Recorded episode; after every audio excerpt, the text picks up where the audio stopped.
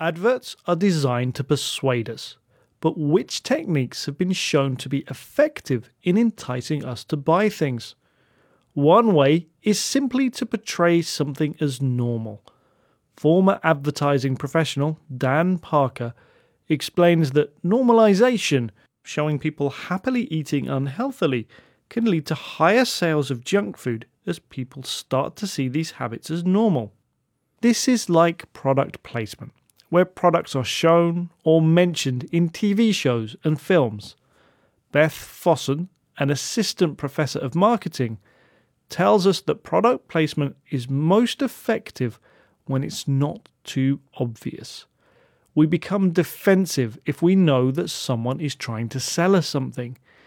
It seems that a subtle approach can be more convincing. Appealing to our emotions is another strategy that advertisers use. Some of them use fear to persuade us.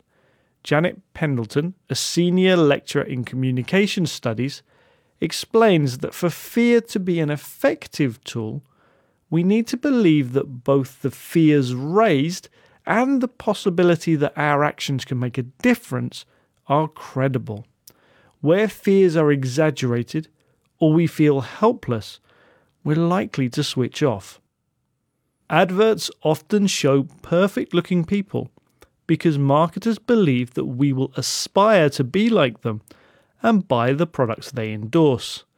However, as Karen Middleton, a senior lecturer in marketing and advertising, points out, this may not be the best strategy. The research that she mentions shows these adverts can make people feel bad and put them off products. These studies say that seeing a more human and relatable side of people can sway us into believing them.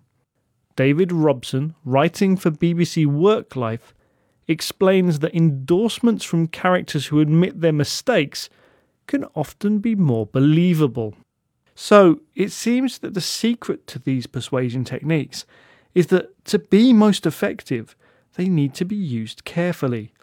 Perhaps the best technique advertisers can use to persuade people is to fully understand the people they're selling to.